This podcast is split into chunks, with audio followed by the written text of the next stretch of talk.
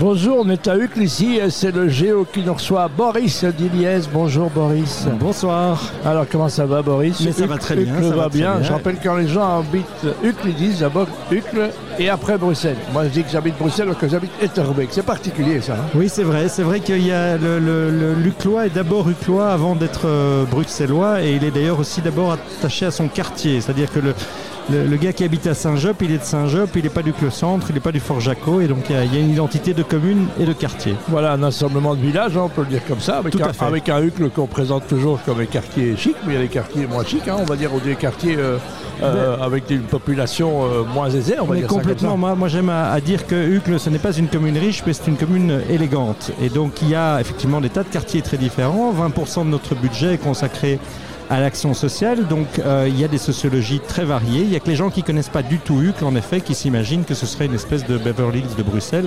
Euh, ce n'est pas le cas, c'est plus complexe que cela, mais on se sent bien dans chaque quartier.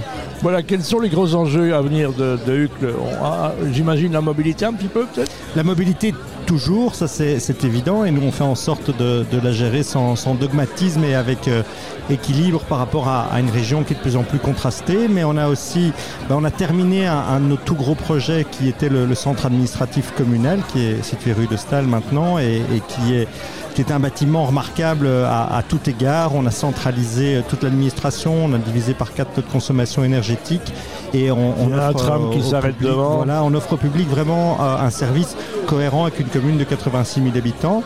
Et puis au, au rang des projets, euh, eh bien il y a l'arrivée du, du théâtre Le Public dans l'ancienne justice de paix au Parvis Saint-Pierre.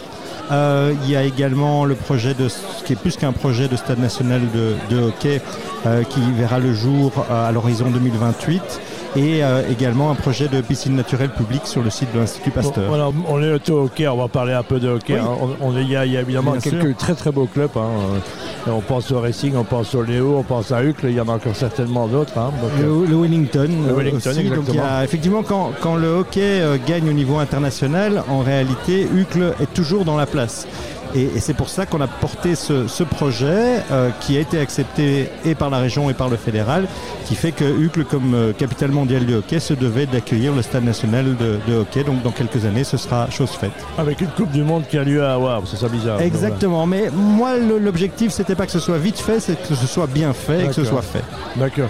Qu'est-ce qu'on peut dire euh, de Ducle Tu vas rester sur les, les com- les listes électorales communales, j'imagine? Oui, moi je serai, je serai candidat euh, effectivement à nouveau aux prochaines euh, communales le 13 octobre euh, prochain. Voilà, c'est une commune qui est calme par rapport à, je veux dire, politiquement, c'était un peu chaud, mais maintenant, c'est- je crois que c'est l'esprit est serein. hein, Bah, moi je suis serein, mais je suis toujours vigilant. Je vends jamais la peau de l'ours, je sous-estime euh, jamais personne. Euh, on va maintenant présenter un projet, euh, un bilan, et puis euh, Luclois euh, en décidera, mais euh, c'est c'est Lu- c'est Luclois qui décidera, on verra. Voilà, donc on est dans un contexte, c'est un peu la chasse à la trottinette, là, je te taquine un peu là-dessus, donc euh, Ah oui, en tout cas la trottinette partagée, euh, moi j'ai tout fait en effet pour que euh, les trottoirs euh, euh, ne soient plus envahis et qu'on puisse utiliser normalement euh, les trottoirs. Euh, il y a des il y a des, il y a des parkings dédicacés à cette trottinette. Ça va mieux ou ça ça- Mais sur Uccle, ça va beaucoup mieux, tout simplement parce qu'on a fait respecter euh, le- la loi et qui dit qu'on peut pas obstruer le libre passage. Et donc, on a, j'ai fait ramasser des dizaines et des dizaines de trottinettes qui étaient jetées n'importe où. Les, les opérateurs, en l'occurrence, se fichaient complètement euh, des remarques légitimes qui étaient faites par rapport aux piétons. Euh, et au- aujourd'hui, euh, ben, il n'y a plus de trottinettes qui sont traînées, qui sont jetées partout, de tous les côtés sur Uccle, euh, et c'est une bonne chose. Boris Iliès, c'est un homme heureux.